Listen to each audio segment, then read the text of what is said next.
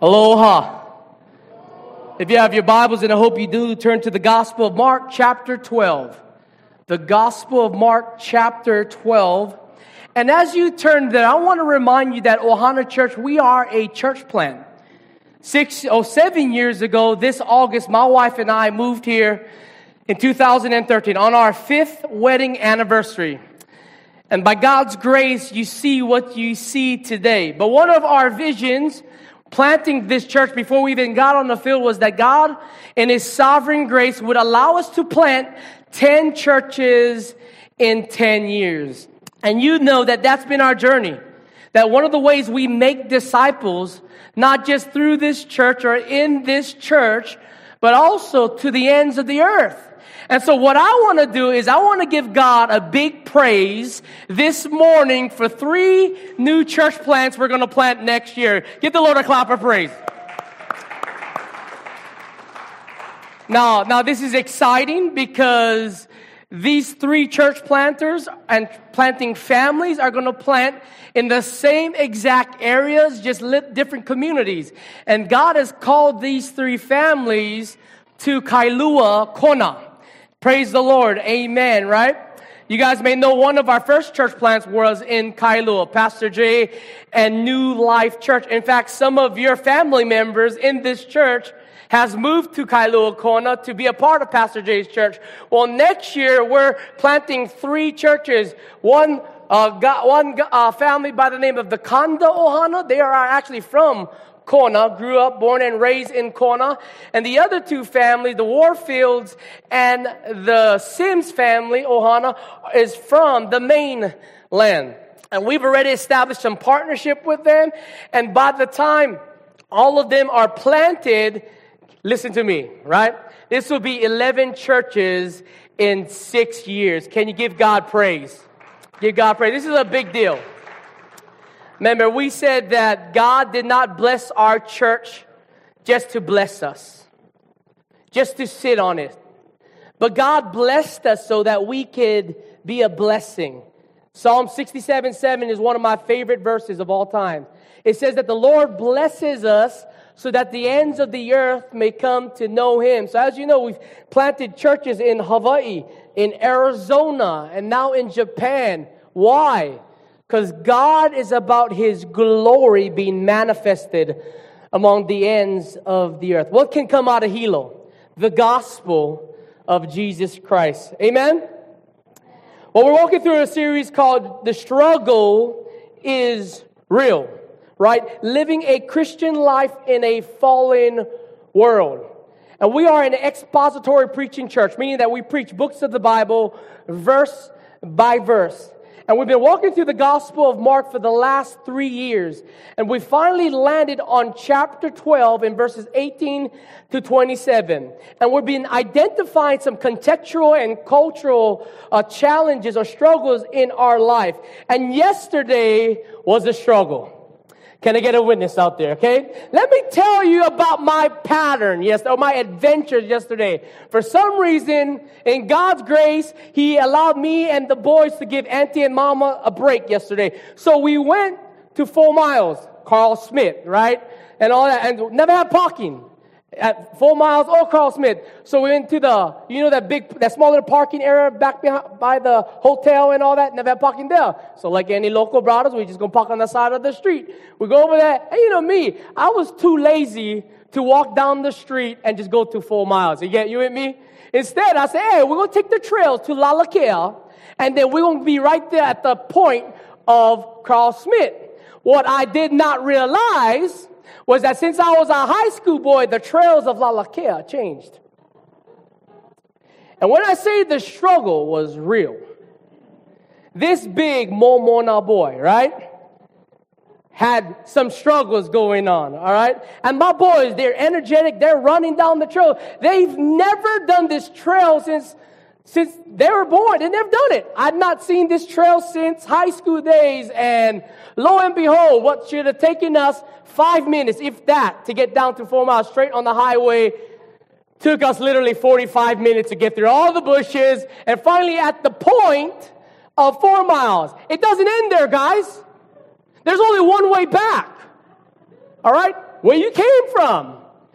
But the devil is a liar to think that I would go that direction again. Can I get a witness out there, right? So you best believe we got all Kanaka over there. All right? And you got to imagine, we had our folding chairs. We had all our stuff, our keys, our phones, our stuff. And so you're like, yes, we're going to do it. We're going to do it. I know it's high tide, but we're all going to grab something, put it over our head, and walk through Carlsmith, understanding I'm only barely five seven, right? And then two of our people cannot swim in our group. The struggle is real, Hawaiians. I'm telling you right now. So this is where teamwork came in.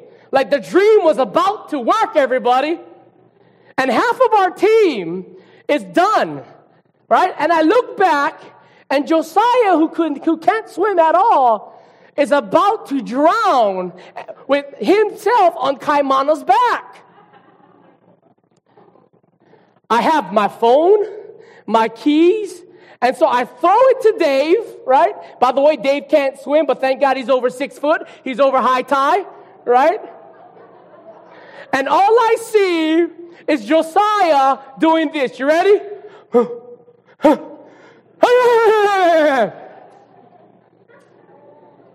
But you know what? I saw perseverance. Mana boy grabbed him by the neck. For real. And Mana barely can swim. He grabbed his cousin by the neck, threw him on his back, and got to the closest reef. That's Akamai, guys. The struggle was real. But in the midst of our struggle, God provides a remedy. Can I get a witness, right? You may be struggling in life today. You may be walking through some kind of journey in a relationship, in a situation that all you see is pain. All you see is suffering. All you see is struggle. But right there in the midst of your struggle, God provides a remedy, a remedy of hope, a remedy of peace, a remedy of joy. And He provided through His perfect Son, Jesus. Do you know Him today? Do you know this Jesus, who in His sovereign grace has demoted Himself from the gates of heaven, who comes to earth as flesh, a perfect flesh, a perfect man, and a perfect God, so that in Him would have life everlasting. The struggle is real, is a true, genuine thing that we all go through. And last week, as Jesus is having this dialogue with a specific group of the Sanhedrin called the Pharisees and the Herodians, we learned three things within this struggle. Number one, we saw political, we saw religious politics. Number two, we saw religious manipulation. And number three, we saw religious redemption.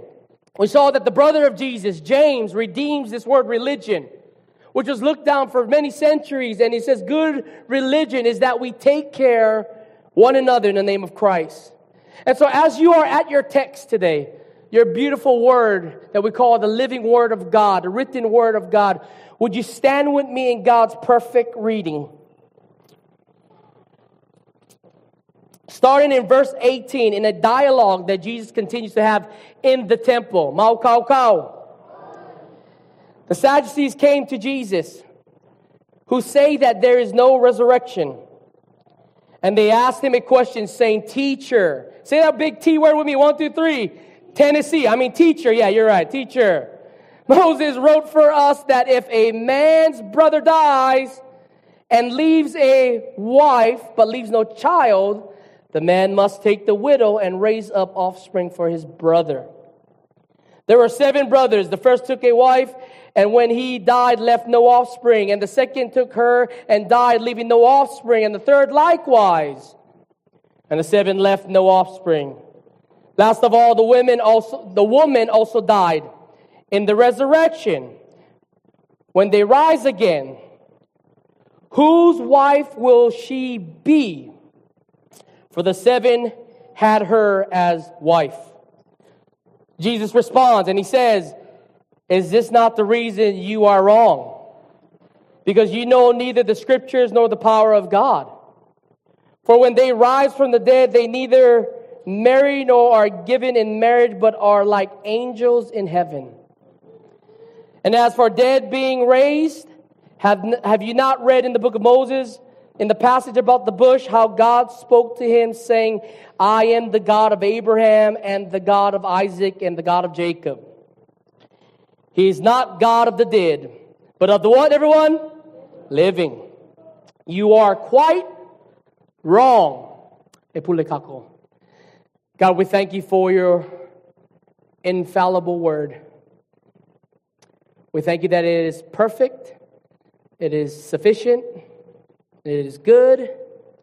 And God, we pray that whatever struggle we are going through, that we can identify the words of Jesus when he says, come to me all who are weary and heavy laden. And so God, we come to you through the sufficiency of your word, the word of your testimony, through the power of your Holy Spirit. In Jesus' mighty name we pray, and God's Ohana says loud and proud, Amen. In Noho Ilalo, you may be seated. I'm continuing on off of last week's text in entitling our sermon today, Jesus the True Teacher, Part two. As you know, there is background to our text. Some scholars believe that this is Wednesday of Passion Week. There is dialogues going on this daily journey with Jesus in the temple. And since chapter eleven to now in chapter twelve, we see multiple groups of religious leaders and political leaders who are having a, a, a, a, a very tough conversation and dialogue with the Lord Jesus himself. They are known as the high priests. They are known as the scribes, the elders, the Pharisees, the Herodians. And today we see the Sanhedrin, known as the Sadducees. This tells us that the ministry of Jesus, everybody listen to me, the ministry of Jesus was highly offensive. All right, tell your neighbor, neighbor, Jesus is offensive. All right, now, now say it like you offend people too. One, two, three, say neighbor. Now, now don't say proper English, speak broken pidgin English over here. Say neighbor. All right, listen to me. All right. We offend people. And if you think you do not offend people, guess what? I promise you, you are an offender. You are an offender. Every one of us offends someone. But in Jesus' case, he is using doctrine and theology to represent who his Father is and who he is. The struggle in these verses is being able to communicate truth in clear opposition. Listen to me. It's easy to talk to somebody when you guys agree on everything. It's hard to talk to somebody when you have distinctive views of doctrine. I would encourage you to not say yes in every conversation you have, but use your thinking and your listening to really absorb it and evaluate the scriptures. From the scriptures. And we see Jesus being very clear. And, and one of the terms used in theological circles is the term apologetics. The word apologetics is doesn't mean to apologize. All right? The word apologetics actually means to have a ready defense. It is the ability to communicate what you believe and why you believe what you believe. That's what apologetic means. It comes from the Greek word apologio, a ready defense, meaning that there is unclarity out there today. There are people, if you did not know this, that believe in things that you don't believe in. Therefore, how are we able to communicate with one another and have a dialogue like Jesus has had this dialogue with all these religious rulers? Well, I believe Jesus teaches us a great application of apologetics. And though apologetics is a wide range of doctrines and theolo- theological topics, I want you to see how Jesus it lives out apologetics in really two visual views. The first view is this, the Sadducees. In verse eighteen, it's very clear that this group, the Sadducees, is introduced for the first time and the only time, specifically in the Gospel of Mark's account. Now, there's a lot of historical things that the Bible does not jump, that things don't jump out of the Bible that you have to study deeper into. And so what I want to do in a hermeneutical understanding of studying the Scripture, I want you guys to understand what's going on historically, all right? Who was the Sadducees? Well, the Sadducees and the Pharisees, their origin comes from the same historical account. They're actually almost two hundred years before Jesus was born in a major. They came into existence around the revolt of the Maccabean era. Anybody know, have ever heard the name Maccabee, right? Maccabeans. Well, if you grew up in a Catholic church, the Catholic church has an extension of a Bible that's called the Apocrypha. The Apocrypha talks about this Maccabean area. So the Maccabean revolt happened between Malachi and Matthew. This four hundred years of separation, there was a revolt that took place in Israel. And the revolt, the result, the, the revolt was with the Pharisees and the Sadducees against the Hellenists. There are Greek worshipers, Zeus, Hera, Apollo, these Greek mythology stories we grew up learning in school, right? And so there was a conflict, there was a mis, there was different doctrines. And because Rome ruled Jerusalem and Israel at the time, there was this hakaka, this fight about what the Jews believed and what the Greeks believed. Therefore, what we see out of this revolt is these two religious groups who comes from the same origin, but also in time, they would not believe in the same doctrines.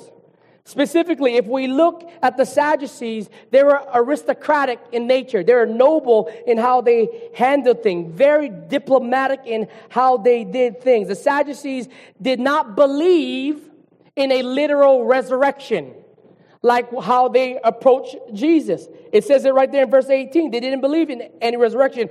But the Pharisees, on the other hand, they believed in a national resurrection, meaning that all of Israel will someday rise up and be free from Roman authority. Let, let, let me share with you what that looks like for us today in Hawaii. The sovereignty movement, the Mauna Kea, the activism that's going on.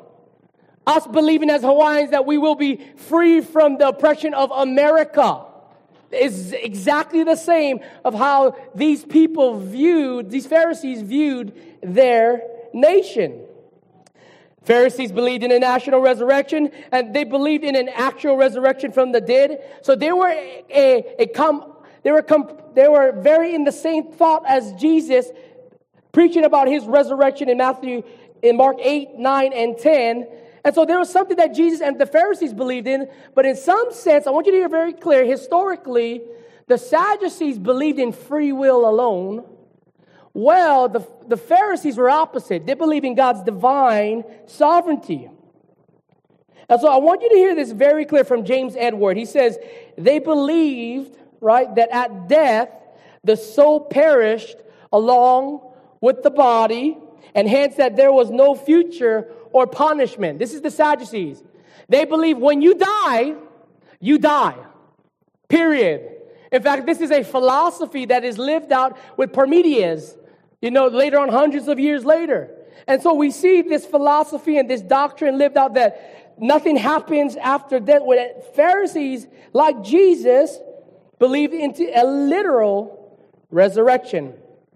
I would say this, that as the Pharisees believe in the sovereignty of God, we see this Sanhedrin of the Sadducees who really use manipulation as a tool to reject any doctrine when it had to do with the sovereignty of God. And so in the dialogue of the Sadducees and Jesus, they question Jesus with a mosaic understanding of marriage, death, and resurrection, which is ironic because they don't believe in the resurrection. This right here would know that they're being divisive. And so I want you to be very, uh, very clear from verse nineteen to twenty-three, a historical practice and biblical practice called the Levirate marriage. Levirate marriage. And specifically in Genesis thirty-eight to Deuteronomy twenty-five, you see that the Levirate marriage is exactly what the Sadducees are talking about from verses nineteen to twenty-three. They asked him a question. Jesus, there was this one sister who had married this one brother. And this brother went Mauna Kea, he didn't die. And then he, she ended up marrying all seven of the other brothers. Six of the other brothers, total them seven. Right?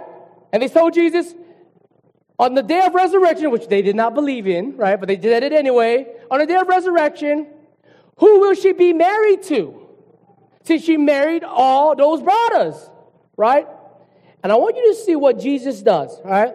In understanding this Levirate marriage, right? Jesus makes a great point about understanding the law of Moses. I want you to be, I want you to hear this very clear, right?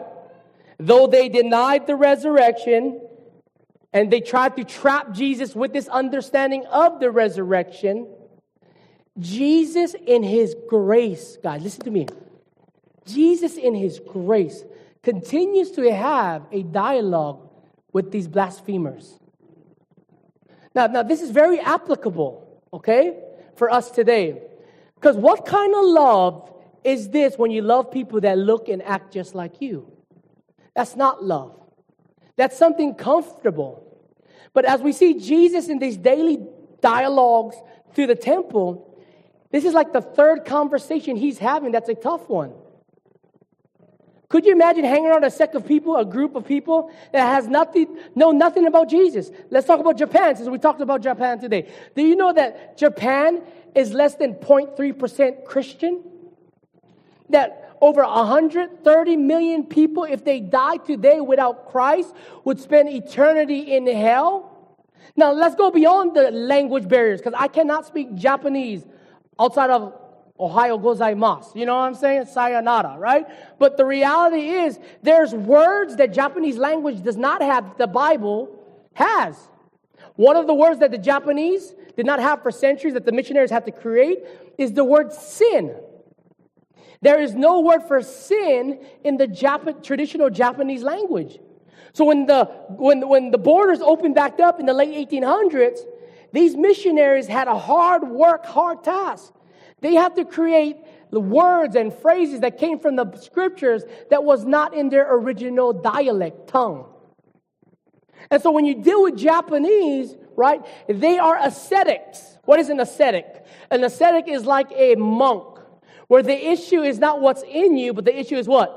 What's around you. So what these monks would do to sanctify themselves, they would stay away from the world, right? And focus just on them.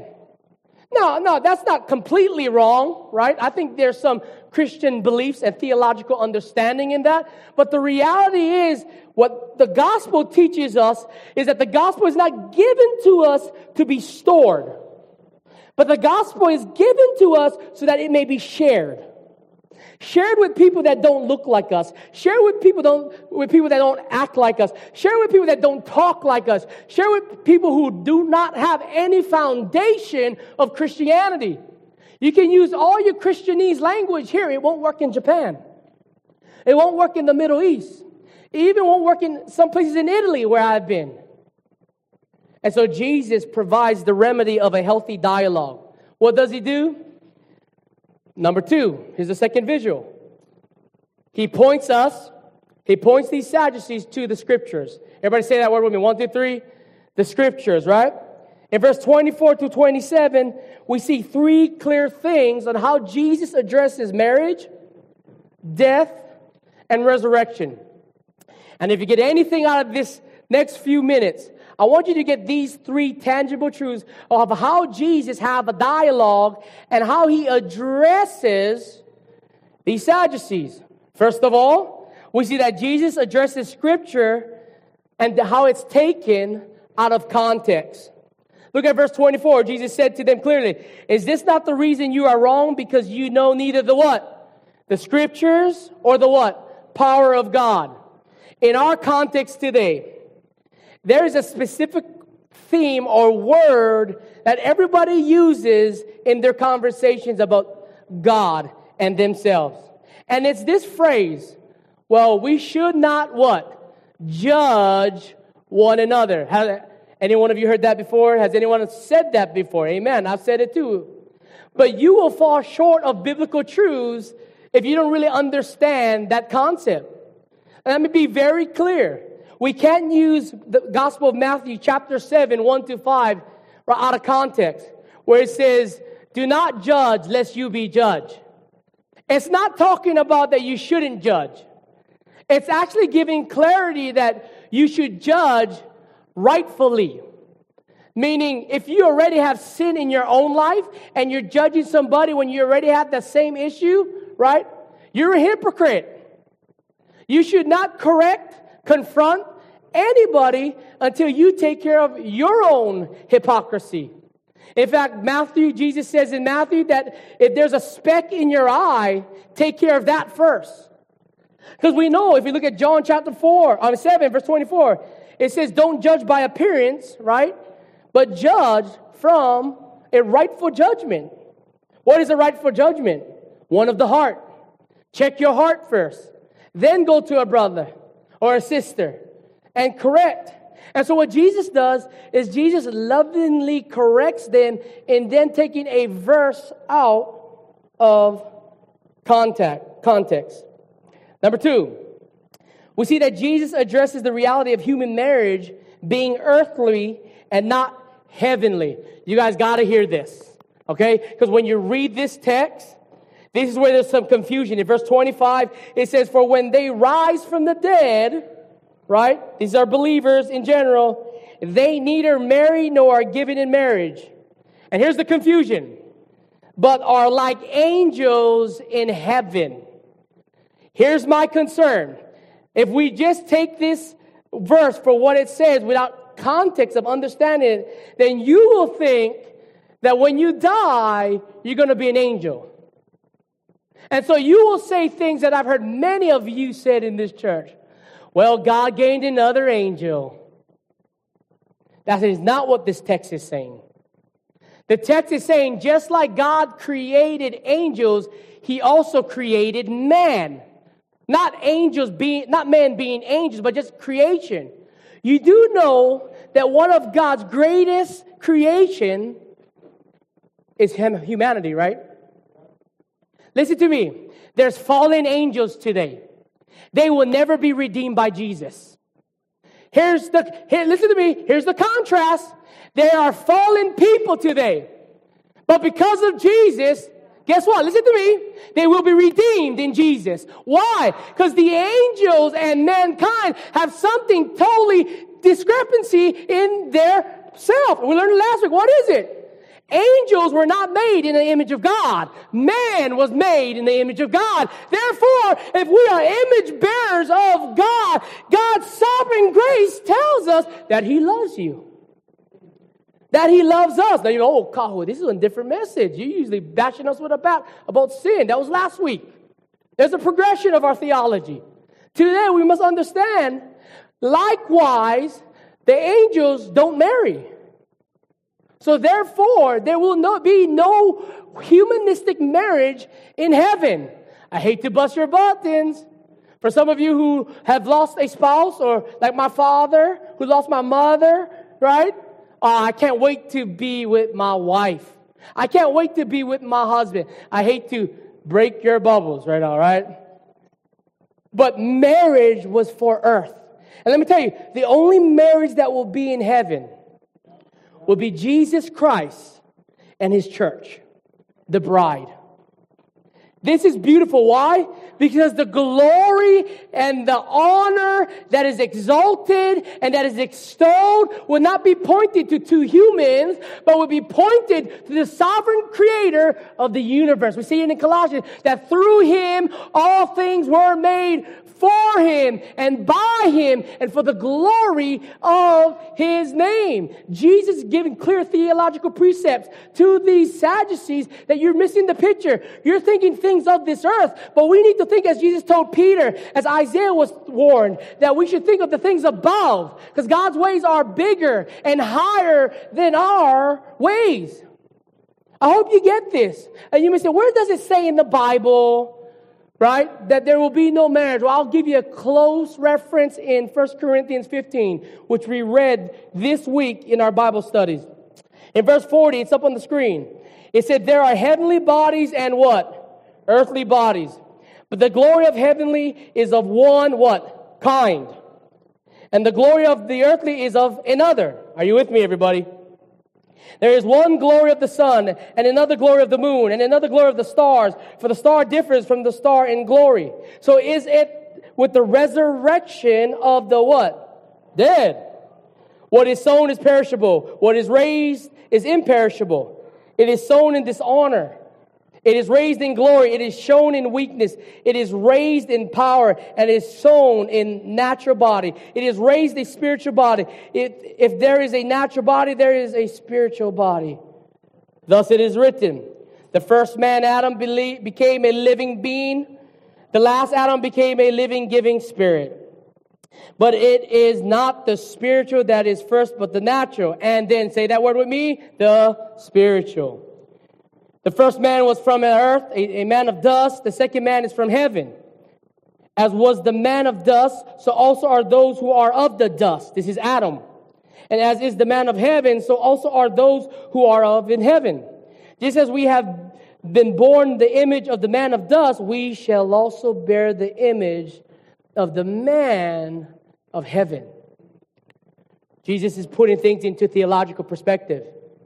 And I pray for us, we would not answer tough questions simply on a simple verse that we heard everybody share and made popular out of context, but we would go deeply rooted in the study of God's Word, that it's not just the, the pastors spending twenty, forty hours a week inside intentional study of the original language and all this, but we would all, as a church, collectively learn the Scriptures as we're all students of the Most High God.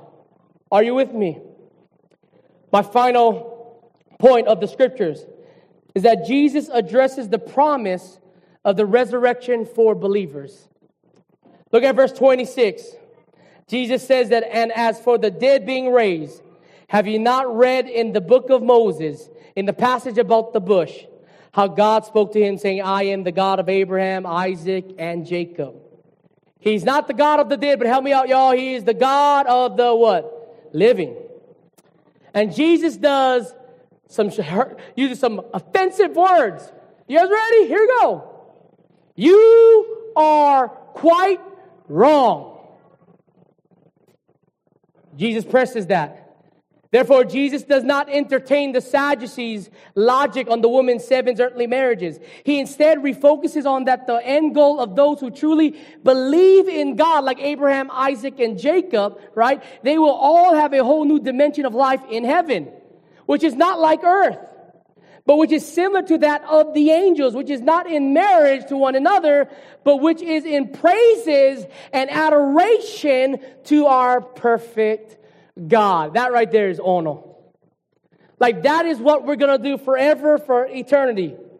Doctor James Brooks says that the fact that the phrase, the God of Abraham, the God of Isaac, and the God of Jacob carried with it the idea of the covenant fulfill- faithfulness of God emphasizes the central truth of Jesus' words for Mark's original readers and for believers today. And it's this, you guys ready? That God is faithful, and we can rely on His promises. Let me say that again. That God is faithful, and we can rely on His promises. You know what preserves me in this midst of struggle? God is faithful. You know what pre- preserves me when people stab me in the back? God is faithful. You know what preserves me when I stab people in the back? Right? The message is not just talking about how to better you, right? The message is talking about, no, you are rotten at the core too, Zeke. God is faithful. Right? Therefore, we can trust His promises. This is the gospel. Anything contrary to the gospel is just like the Pharisees.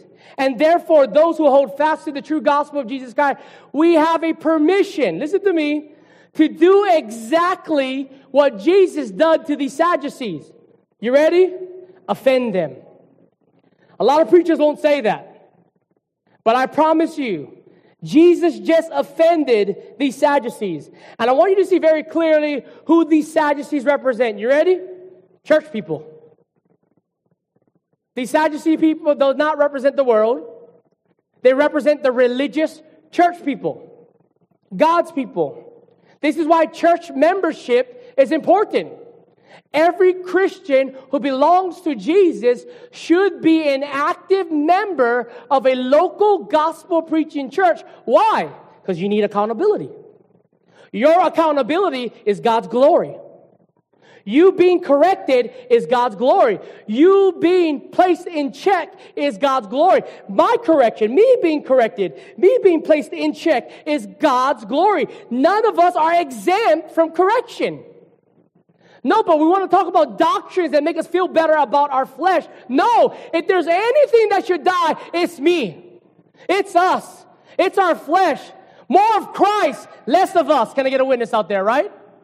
And this is why we need to belong to a local gospel preaching church. Jesus offends people. Now, I don't see that. I don't say that you have to do it in a mean way. You have to do it in a loving way. Your compassion has to be drawn out this truth. In fact, let's look at some scripture on how people are corrected in the scriptures. Look at how people call out error, specifically Jesus. He says, if your brother in Matthew eighteen sins against you, go and what? Tell him. But too much Christians go around people's backs, talk to them with somebody else, right? And never get to the source. Guilty. Guilty as charged, right? May, may we honor God's scriptures by doing what it calls us to do. Second Timothy two says, and the Lord's servant must not be quarrelsome, but kind to everyone, able to teach, patiently enduring evil, correcting his opponents with what? Gentleness. First Timothy goes on to say, as for those who persist in sin, rebuke them in the presence of all, so that the rest may stand in fear. You will know one of our men in our church stood right up here through three weeks ago in the presence of the Ohana. He confessed his sin. And we rebuked him openly in encouragement, in love, in grace. Luke seventeen says, pay attention to yourself. If your brother sins, rebuke him. And he, if he repents, what? Forgive him. Titus one says this. This is the testimony that is true. Therefore, rebuke them what? Sharply. Not, not, not just casually. But brother, I love you. Sister, I love you. The Word, Jesus Himself, says that it is good for us to be corrected. Listen to me. I'm going to let you know this. In those moments when I've been corrected, it was like a weight of sin and burden was released from me. And listen to me. It is impossible for God to use someone who holds so tightly to their sin, right? And ask God for blessings when in all reality the blessings are already there, but you choose to hold on to your iniquities, your transgressions. And even as you hear this message, you're still holding on. But let me tell you, our God is a gracious God. He cares for you. He loves you. When He raises His people from the dead, this is what He promises you. Ready? You will never belong to sin no longer. Like, that's exciting. Like, like you're going to be free from, I know, I know, I know we have all babies in the church. I get it. Let it go. Let it happen. All right. God is doing something to all the chaos and these babies in there. Hallelujah. Right. Amen. Right. But we're going to be free. We're going to be free from that. Mamas, daddies. We're going to be free from babies crying and yelling and getting their way. Can I get a witness? Right. Especially if grandma in their life or papa in their life. Right. Or aunties. Just saying, all right? That's the reality. Look at Proverbs. Proverbs says, right, better is open rebuke than hidden love. I want you to think through that. Better is open, bru- open rebuke than hidden love. Jesus is making clear in this text that the way we address the struggles in our life is not through experiences, is not through traditional man-made tactics, but it's through the scriptures. Is the scriptures enough for you today?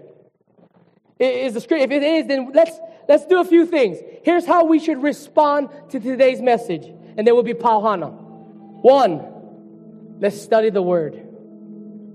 Not, not just wake up every morning, do a five-minute devotion. Let me tell you, your five-minute devotion is your five-minute theology for life. Let me say that again. Your five-minute devotion is your five-minute theology for life. But when you study God's Word, right, it's like how you study the thing that you love the most, right? For me, I love football. I love tech, talking about techniques. I love talking about the character of coaches and players. I love X's and O's. I love different schemes and strategies. That's just my name. Just in general, I love those things. How much more should I love God's Word and study it? And not just trust the pastor like me who's up on the stage who's spoon-feeding you. That's what I'm doing, guys. This is all the easy stuff. You know what's the hard stuff? When you go home in your closet, you get out the Word, and you put everything that I said today, right, to the test. Don't believe me. Believe the text. Believe the Scripture. I'm man, just like you. I put on my pants same way, just like you. I a little bit slower, you know, but I just like you. I fall short of the glory of God. But in God's grace, He is sufficient. He's good. And He's good to you. So study the Word. Secondly, know the Word. And thirdly, correct others by the Word. You can't get more simple than that. So you guys ready? Here's homework. All right, homework time for everybody. Everybody in here, you ready? Your goal this week is to lovingly correct somebody in the Word. This is called application. If you do nothing with what we just studied today, then you're going to be called what I call spiritual obesity. Meaning you're just gaining theological precepts and concepts for no reason and doing nothing with it. What goes in you, Hawaiians, comes out of you, I promise. Whether you're Hawaiian or not. It's humanity. What goes in you comes out of you. So maybe what goes in you should be good. Should be perfect. Should be holy. Let that be the Word of God. Here's two ways you can respond today. We won't have an altar call like we normally do. But just two ways in addition to correcting someone this week in love, in grace, and Hawaiians. I'm not saying you go come to somebody and you cuss them out and say, you blankety blank blank blank, you stupid. I'm not saying that. I'm saying in grace, in compassion, in mercy, saying, brother, you're talking about things that I don't understand, and I think you may be in error. I mean, I read the verses this week about what I saw, and I wanted to just dialogue with you. Like, I'm struggling with how you say you are and how you are acting. You saw that? Now, easier said than done, right? But listen to me. Here's something that Galatians one has encouraged me. I'd rather be accountable to God, the one who gives me breath, the one who takes life from me, than man who just like me, who's fallible and has no power to save himself from his wretchedness. I hope that helps you today. Right? I'm not going to be accountable to Marcus. I'm going to be accountable to God for my own actions. But thanks be to God that His grace is sufficient. His mercies are new every morning. So one of the ways I want to highlight the Word of God, two of the ways actually, is number one, we're continuing our Ohana groups. Today's the last day of our Bible devotions through the Bible app, through First Corinthians. Our men's, our lady groups, they're going to do different studies throughout the fall. And so my group is with the football team, so I have some coaches and some football players that has jumped on to be a part of my study. As we all end today, please get involved in that daily devotion, but also Tuesday nights and Thursday nights. We have Zoom meetings with the men and the women every other week. I believe this is an off week for them. And so I want to encourage you, jump on Zoom. If you have any questions on how to do that, you guys can connect with me or connect with Kahu Marcus this morning. And lastly, God's given us a vision to start a seminary here. And so next fall, two thousand twenty-one, we're starting Bethlehem College and Seminary out of uh, Doctor John Piper from Minneapolis, Minnesota. And so we are meeting this Thursday night on Zoom to talk about different degrees of theological studies. They have anywhere from certificates to undergraduate to Masters of Arts and possibly MDiv. And these degrees will be uh, in-person classes once a week. And all that. So, so you'll be able to get, if you have an undergraduate, you'll be able to get a Master's of Arts uh, within two years, just having one class a week and through the semester season. And this can go there. If you don't want to do the the uh, liberal arts general study class, that's fine. We have certificates, which is applicable, all right, which, which is very applicable to what you need to do. And we already have about several people who are interested in this dialogue to strengthen the churches in Hawaii and to plant gospel-centered, gospel-focused, gospel-urgent churches. We need that in Hawaii. As a Kanaka who grew up here in the homestead, we need more gospel-preaching churches. Not churches that talk about man, man this, man that. But if there anything they talk about man, is that man is sinful. Apart from Christ, in need of the gospel. Are you with me? God, we love you. We thank you for these action steps. Give us the vigor and the boldness to live out this life of faith that only you can give us. God, in the midst of the quietness in this room, I pray for our Ohana. I pray that if there's anyone in here who has not experienced your grace and mercy, that they would repent of their sins. They would ask for forgiveness. They would trust in you as their Lord and Savior. Not because of preacher led them in a prayer, because of your Holy Spirit to the, convic- to the conviction of the proclamation of your scriptures was made evident in their hearts today. Therefore, no manipulation needs to be taking place, but they will respond simply because of your words. We love you, God. Would you save them? In the name of the Father, Son, and the Holy Spirit. We also pray for those who are believers in Christ who are not experienced joy and freedom in their struggle today. Jesus, remind them that your scripture is enough. As we end, in adorations to you, we say this model prayer, as you said in Matthew six, Our Father, who art in heaven, hallowed be thy name. Thy kingdom come, thy will be done, on earth as it is in heaven. Give us this day our daily bread, and forgive us our trespasses, as we forgive those who trespass against us. And lead us not into temptation, but deliver us from evil. For thine is the kingdom, and the power, and the glory, forever and ever. Amen. Give the Lord a clap of